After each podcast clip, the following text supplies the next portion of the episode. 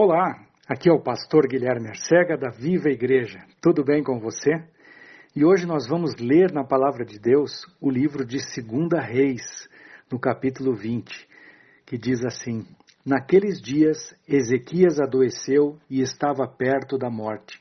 O profeta Isaías, filho de Amós, veio ter com ele e lhe disse: Assim diz o Senhor: Põe a tua casa em ordem, porque morrerás e não viverás. Então virou Ezequias o rosto para a parede e orou ao Senhor. Ah, Senhor, lembra-te de que andei diante de ti com fidelidade, integridade de coração, e fiz o que era reto aos teus olhos. E Ezequias chorou muitíssimo. Não havendo Isaías ainda saído do pátio, veio a ele a palavra do Senhor: Volta e dize a Ezequias, príncipe do meu povo, Assim diz o Senhor, Deus de pai de Davi: Ouvi a tua oração e vi as tuas lágrimas. Eu te curarei. Ao terceiro dia subirás à casa do Senhor. Acrescentarei aos teus dias quinze anos, e das mãos do rei da Síria livrarei a ti e a esta cidade. Defenderei esta cidade por amor de mim e por amor de Davi, meu servo. Assim diz a palavra do Senhor. Aleluia, glória a Deus.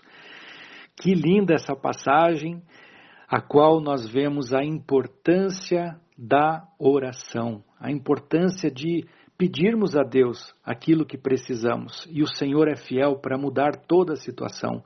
Ali existia uma palavra de fim para o, o rei, o rei Ezequias. Uma palavra, olha, acabaram os teus dias, você está doente e você vai morrer disso. O profeta foi ali avisar.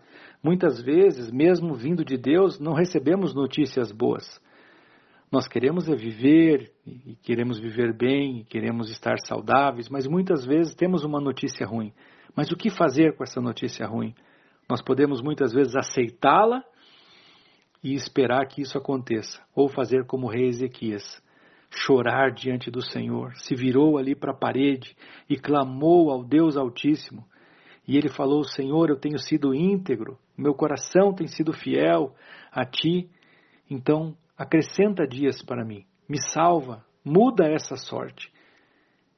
E diz que o mesmo profeta, Isaías, que havia dado essa palavra, antes dele sair do pátio do, do palácio, Deus fala, Isaías, eu ouvi a oração de Ezequias, volta lá e dá a boa notícia para ele, que eu vou acrescentar 15 anos na sua vida.